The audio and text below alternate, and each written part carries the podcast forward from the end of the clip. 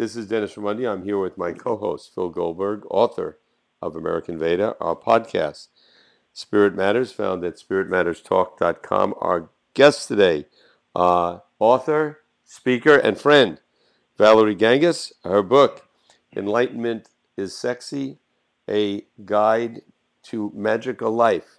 A, a, every woman's guide to a magical life. Uh, Valerie, thank you so very much for taking the time to come on our show today. Thanks for having me. Well, you've uh, Dennis has uh, already revealed that you're a friend of ours, and um, but we will not let that uh, interfere with asking you very hard questions. okay, hard and harsh. Go ahead. It. Yeah, Phil, start the interrogation. okay. So we'll start with an easy one. Um, tell us how you came into the spiritual life uh, that you write about in your book and that you've been living the last few years. Uh, I, we should let our audience know too that um, you're younger than many of the uh, interviewees we've had who tend to be sort of baby boomer spiritual teachers and leaders. And, and it's one of the reasons we wanted you on the show is uh, we want to hear from the younger generation. I don't know if I'm the younger generation, but um, compared me, to us, well, maybe a little bit, but um, yeah. So I would say my background might be a little bit different. It certainly was um, different than my friends and maybe other family members. My mom was uh, a very spiritual person she um, had gone in the convent for a couple years. She didn't make it all the way. Too many rules for her, but um, she was very spiritual, and she was a mystical poet. And she had also been studying the Spanish mystics for years. So when I was really young, she started talking to me about mysticism and St. John of the Cross and St. Teresa of Avila. And it was just normal conversations that we were having. And she would take you know very abstract ideas and explain them to me in a way that i could understand that i could grasp them. And so these are the normal conversations that we would have at home. And when i was about i think i was around nine or ten years old she said um, we're going to go see mother teresa tomorrow. And so the next day we jumped in the car we went to this small um, Latin Catholic church in Pilsen, a neighborhood in Chicago. And we ended up sitting very close to Mother Teresa and all of her sisters, um, staying through the Mass. And then I ended up meeting her after. And wow. just seeing this little Albanian nun that was the same height as me and just feeling the power coming out of her, even as a kid, I felt like my life had changed. So I remember asking my mom, like, you know, what's the deal with this nun and what does she do? And I mean, how can she actually do that much, just one person? And my mom said to me, she's walking with God, so anything is possible. And something snapped in my brain. And within a couple years, I was just devouring information um, on spirituality. And then I went on to be a theology major in college, um, and just always having an interest in religion, not so much Eastern religion, but more Christianity and focusing on that. And then my mom passed away. She had been sick for a long time. She finally passed away, and I lost it. So I got really sick. I became suicidal. I couldn't imagine a life without her. She was the only person I had in my world that I could really talk to. I felt like she could see me, and that was gone. So, um, through a series of meeting different people and friends, I was led to learn transcendental meditation. Uh, the thought behind it was if I learn to meditate, maybe I'll get some rest because I was having a very difficult time sleeping. And so off I went to the TM Center in Chicago. Um, told the teacher, you know, exactly what was going on with me. I'd lost my mom. I was suicidal. I couldn't work. I didn't want to leave my house. It was a pretty bad situation. And she was very kind to me. She said, Don't worry about anything. We're going to teach you how to meditate and let's just see what happens. Wow. So, um, go ahead. Did you want to say something? Yeah, no, I wanted to ask, I wanted to interject there, and that is that uh, uh, you mentioned that uh, after your mother passed, your mother gave you this spiritual awakening, sort of, or at least introduced you to spirituality. And, and, and as you mentioned, much of it was Christian mysticism, I would think, and uh, people like Thomas Merton. And, and uh, many of the Christian mystics, uh, including Thomas Merton, speak of this dark night of the soul, where they go through this really horrific period, a lot of self doubt, questioning. I know that you you're familiar with that tradition and and that that uh, phenomenon of the dark night of the soul. Would you say, in your own spiritual growth and evolution, that that period after your mother passed was sort of your dark night of the soul? And and and tell us in that period, uh, as because a lot of people go through depression, they go through what you were going through, but at at the same time that that's happening other areas of their life are being enlivened or they're going into some internal direction, uh, even though it's dark, that eventually uh, leads to some awakening, uh, some greater light. Was that your your case? Did you have a dark night of the soul of that sort? And and if so, how did you come out of it? I mean, absolutely. It was it it literally was dark. I mean, I remember just feeling like it was all just black around me, and um, I didn't even know that you could feel like that. I didn't I didn't know that that was possible to be that low. And so what happened to me is I just was trying to make it through the day every day, just like okay, you know, see how you'll feel tomorrow. And it wasn't getting better. I tried to go to therapy and I tried a bunch of things, but it just it would not get better. And one day I just couldn't take it anymore. And I remember being in my shower and just getting on my knees and screaming out to God, either help me kill myself or help me live.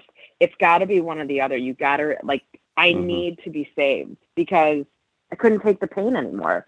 So there was a complete surrender on my part at this point. And it was about a week later I learned TM.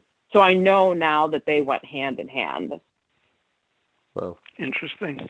Um, let's um, move forward in time then, Valerie. Um, you had a lot of interesting experiences after you started meditating, some of them involving uh, celebrities and, and uh, uh, some being in the spotlight.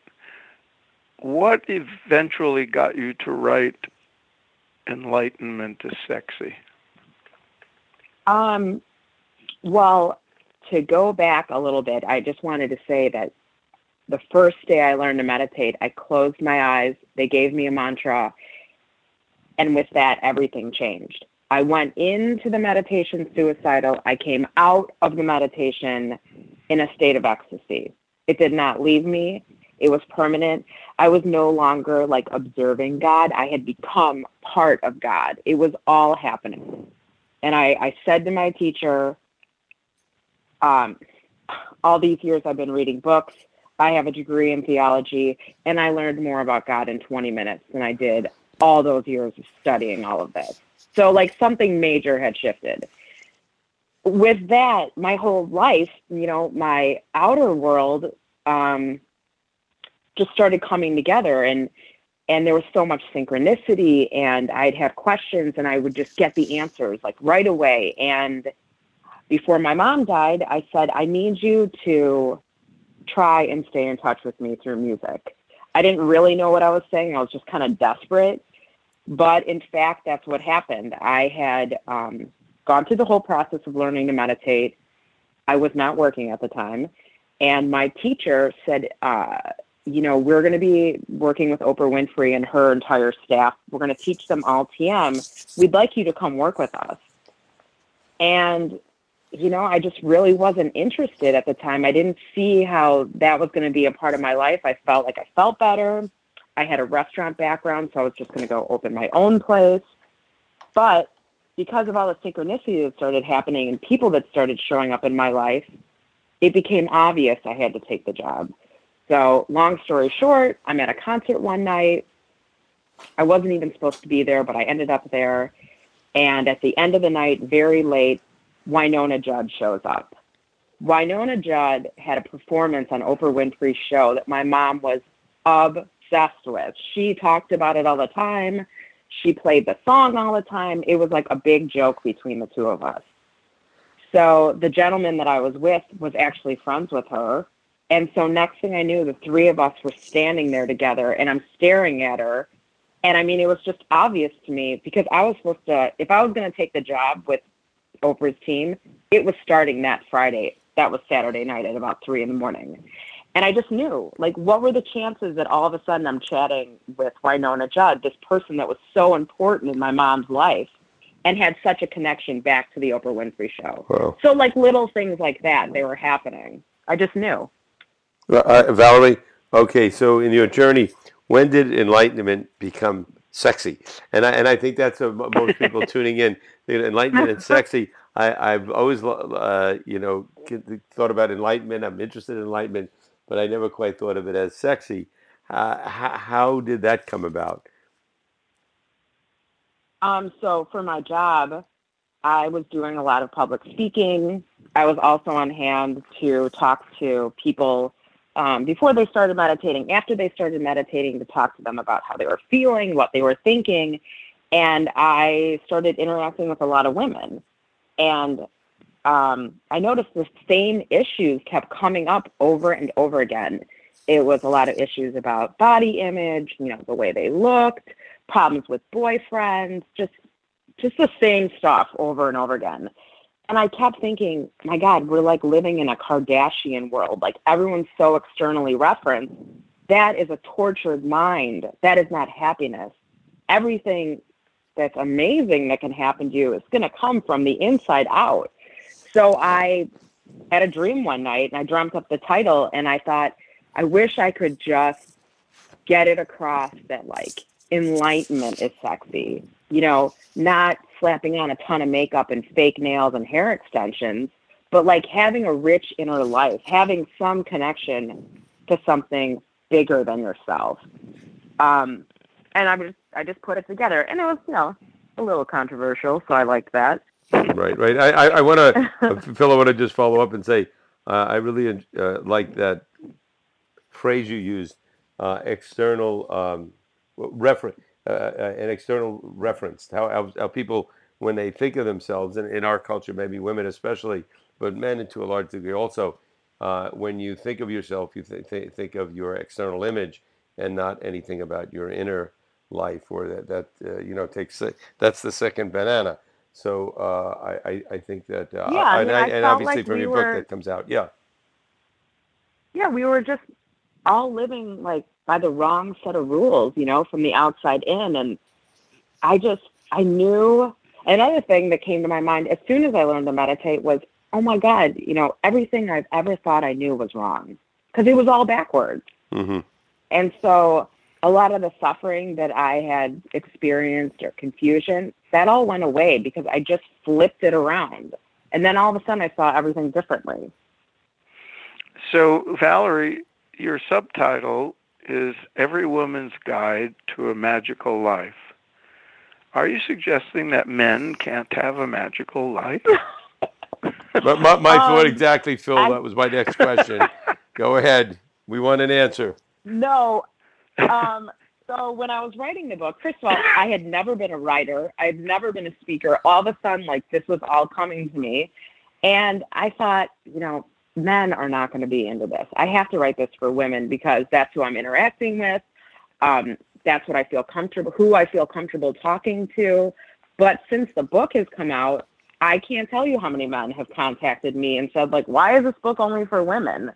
So I don't know. Maybe I messed up. I did the best that I could at the time. That, that's okay. I Hey- was, it was a new experience. Yeah. No, well, there's a, a lot of a lot of books and magazines, of course, that focus on uh, women's issues, and um, you would you would have had to do some extra research, I'm sure, if you made it uh, Probably. unisexual. Hey, Valerie, I, I heard a story I want to ask you about. I was told that uh, Sure. uh, you you told your story somehow to Oprah Winfrey, and uh, with some of her top executives around, and Oprah turned to one of them and simply said, uh, "I want what that girl has." Tell us about that, because Oprah has never ever said that about me. She's told Uh, or me Phil, that, or though. Phil. Yeah, yeah. Uh, okay, yes. So it was my first day of work. I, you know, I ended up telling them, yes, I'll take the job. I still didn't know what the job was. I just knew I had to show up at the um, studio. So I show up. It's a Friday morning. Um, you know, I say to the the teachers there, you know, what am I actually doing here? Like, I'm not trained. I don't know anything. And uh, my meditation teacher said, I want you to go into, it was a screening room. I want you to go in the screening room and tell your story. Just like, just start talking. I didn't have any fear. I didn't think anything of it. And I walked in, and it was Oprah Winfrey and her president of her company. I looked at them. I didn't feel intimidated. I felt like I was supposed to be there, like I had known them forever. I mean, it was just very natural. And I just started talking, and it was though the words were coming out of my mouth before I could even like think them in my mind. It was just, I don't know, I kind of felt guided. It was just, it was happening. And I felt really connected to both of them. And um, I just explained what had happened to me. I told them that um, I felt like I had received a miracle and you know, I think I might have said like with God all things are possible because I can't believe this is happening to me. And she just said, you know, I want what that girl has. And I, I interrupted her and I said, Of course you're gonna have it. Like you're learning to meditate. You're introducing silence into your life. You'll have it too. You know, I just assumed that everyone that learned to meditate was going to have this experience. And um, now I know that's not always the case. Yeah. And um, when you uh, decided on the title, well, let me back up a little bit. We've had a lot of people on the show who have talked about uh, what they call enlightenment or awakening or self realization, uh, terms that have to do or associated with higher states of consciousness. And there are different ways of looking at it. Um, what did you mean when you used the term enlightenment in the title? I really felt, and maybe I've been influenced by Thomas Merton, but I really felt like I came back to my true self. I really knew who I was. I felt like there was a light inside of me. I was no longer just, you know, thinking about God in an intellectual way. I felt like there was a union with God. I felt like I was a part of everything, whether it was walking in nature, an animal, like looking into someone's eyes, I just felt like I was just completely connected. Um, and that God was kind of like revealing himself through everything around me. And I knew that was extremely different than how I felt, you know, before. And I was able to forgive people. I was able to understand death. I was able to just let each moment be what it was. I wasn't trying to manipulate any situation. I was just present and in it 24 7. And I mean, that's how I view enlightenment. It's just who we really are. We all have that ability to have those experiences. I just, I didn't know that till it actually happened to me because I don't think you can just read about it in a book. You have to experience it. Right. Valerie, uh, I'm, I'm sure there are people listening to this interview right now uh, who are in a period in their life where they're feeling very depressed. They're feeling, uh, uh, you know, an emptiness, uh, a lack of direction, maybe because of some trauma that happened in their life. Maybe they don't know why they're feeling this deep depression, and, and, and perhaps they're turning to our show to look for people that might have so, some answers, some guidance. Uh, what do you say to those people out there who are really, really doubting uh, uh, that there is any joy or there is any purpose for their life? Um, you know, it's been my experience now that it really is always dark, darkest before the dawn. I think when you pray, someone is listening. I feel like there's always hope. And we all, I have yet to meet someone that has not at one point been brought to their knees. And I really think that that's like the turning point in your life, just like what happened to me. I mean, when my mom died, I died with her. And it's really kind of like that false self of mine died with her. But then everything I've been given since, it's it's grace. So I believe that that's possible for everyone. And when things get super dark and really you think I can't go on anymore, it's it's too much. I feel like that's when you're about to turn a corner. Mm-hmm. And when you turn, or when that happens, not some people it would seem would turn the corner and some don't. What would you say to people who are at the corner and don't know how to turn or whether they can turn? You got to keep fighting for yourself. I mean, you got to be scrappy. Things are going to get crazy sometimes and it's going to be really bad, but there's always a way out. You just got to keep, you know, searching for that solution praying for the best possible outcome and you know having faith. You got to keep the faith because i've just seen it over and over again you know? It might take 10 years but you do eventually get a break. It doesn't stay bad forever. It's not Mhm. possible.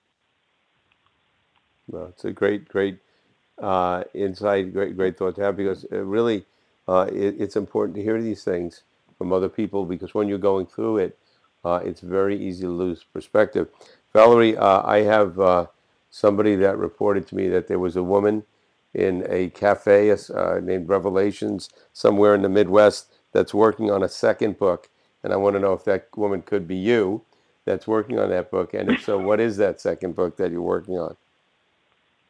it is me Okay. i'm back in I thought. Yeah. Fairfield writing my second book. Yes. Um, I like to write in coffee shops. Um, yeah, so I'm writing my next book on simplicity and surrender. hmm I'm keeping it simple. And uh, I just started the process again. I, I love it. I love the whole process from soup to nuts. And I always come back to this little town and it's quiet. I have no distractions and I just put my head down and do the work.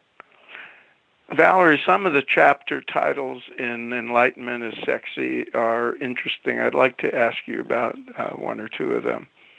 Sure. Um, because obviously you, you've been uh, advocating meditation, and uh, that's a central thing in your life. But there are 21 chapters in your book, so obviously there's more that you uh, suggest to people to live for living a magical life. Um, and the last chapter uh, is titled The Misunderstood Power of Prayer.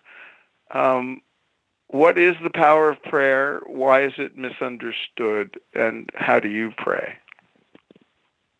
Um, I feel like I see people um, maybe thinking about God like Santa Claus, you know, and maybe having a laundry list of what they want and um, really believing that they are in control and they know what's best for them.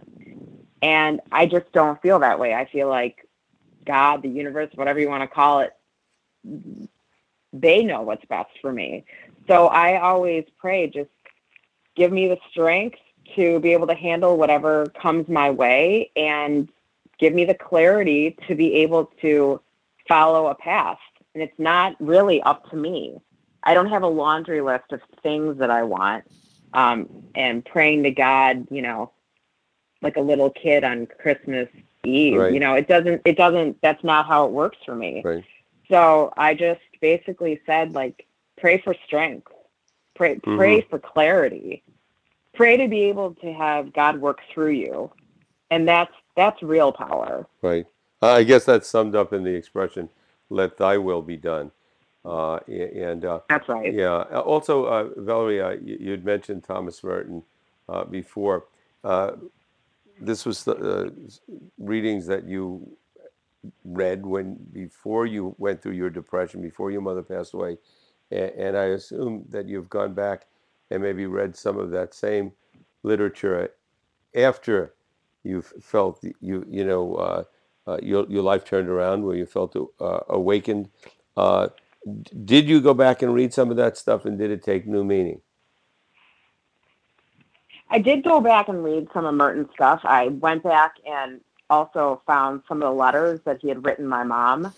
And really, I mean, you know, it was always he was always a big deal in our house. My mom was no mm-hmm. had been writing back and forth with him for years. Wow. And she she loved him, you know. She really mm-hmm. loved Merton. Um, every year we'd go down to his monastery. He was a big part of my life. And um, but what happened to me is after she died and I had this whole experience, I found Father Richard Rohr, who I always, even when I met him, I said, like, you're my Merton. You know, mm-hmm. he's the modern day Merton. So I found this amazing human and all of his books, and it was just completely speaking to me. I'm assuming very, it's very similar to the experience my mom was having with Thomas Merton. So, you know, I didn't have Merton around, but I have Rohr, and I'm able to go see him and read his books and just really feel connected to his writing. I feel like he really understands um, what's happening, and he can explain things that sometimes I can't like get out, but it's living inside of me. So that's like the route that I took. Wow. And we should let listeners know, if they're curious about Richard Rohr, that he is uh, one of the people we've interviewed on Spirit Matters. So that's Richard Rohr, R O H R. Yes. Yeah, please uh, go into right. our archives and, and see that. Uh, uh, Phil, go ahead. Oh, thank you, Dennis. okay, uh, Valerie, I want to ask you about one other chapter title before we have to uh, finish up. Um, there's a chapter titled Emotional Vampires. That's an intriguing uh, title. What what do you mean by that, and uh, who are they, and where are they? I mean, they could be anywhere. They could be in your family. They could be your friends. They could be your coworkers.